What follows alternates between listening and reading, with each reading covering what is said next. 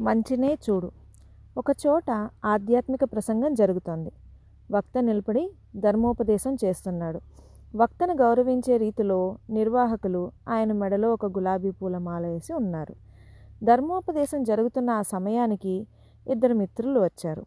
వీరు శ్రోతల మధ్యలో చోటు చూసుకొని కూర్చున్నారు. ప్రసంగం ముప్పావు గంట సేపు సాగుతోంది.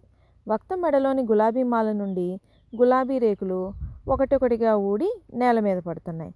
ఇదంతా చూస్తున్న ఇద్దరు మిత్రుల్లో ఒకడు తన మిత్రుడితో ఇలా చూడు ఇంకా కొద్దిసేపట్లో వక్త మెడలో ఉన్న గులాబీ మాల్లోని గులాబీ రేకులన్నీ ఊడి కింద పడిపోయి కేవలం నారు మాత్రమే మిగిలి ఆయన మెడలో బోసిగా ఉంటుంది అని అని పరిహాసం చేశాడు. అది విని రెండవ మిత్రుడు అలా కాదు ఆయన మెడలో ధరించిన మాలలోని గులాబీ రేకులన్నీ తమను ఆత్మసమర్పణ చేసుకొని శ్లాఘిస్తున్న రీతిలో ఆయన పాదాల మీద వాలి ఉంటాయనడం సబబుగా ఉంటుంది అన్నాడు గంభీరంగా.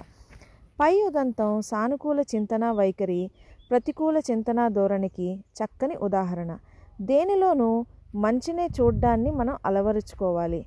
అది అన్ని విధాలా యుక్తంగా ఉంటుంది.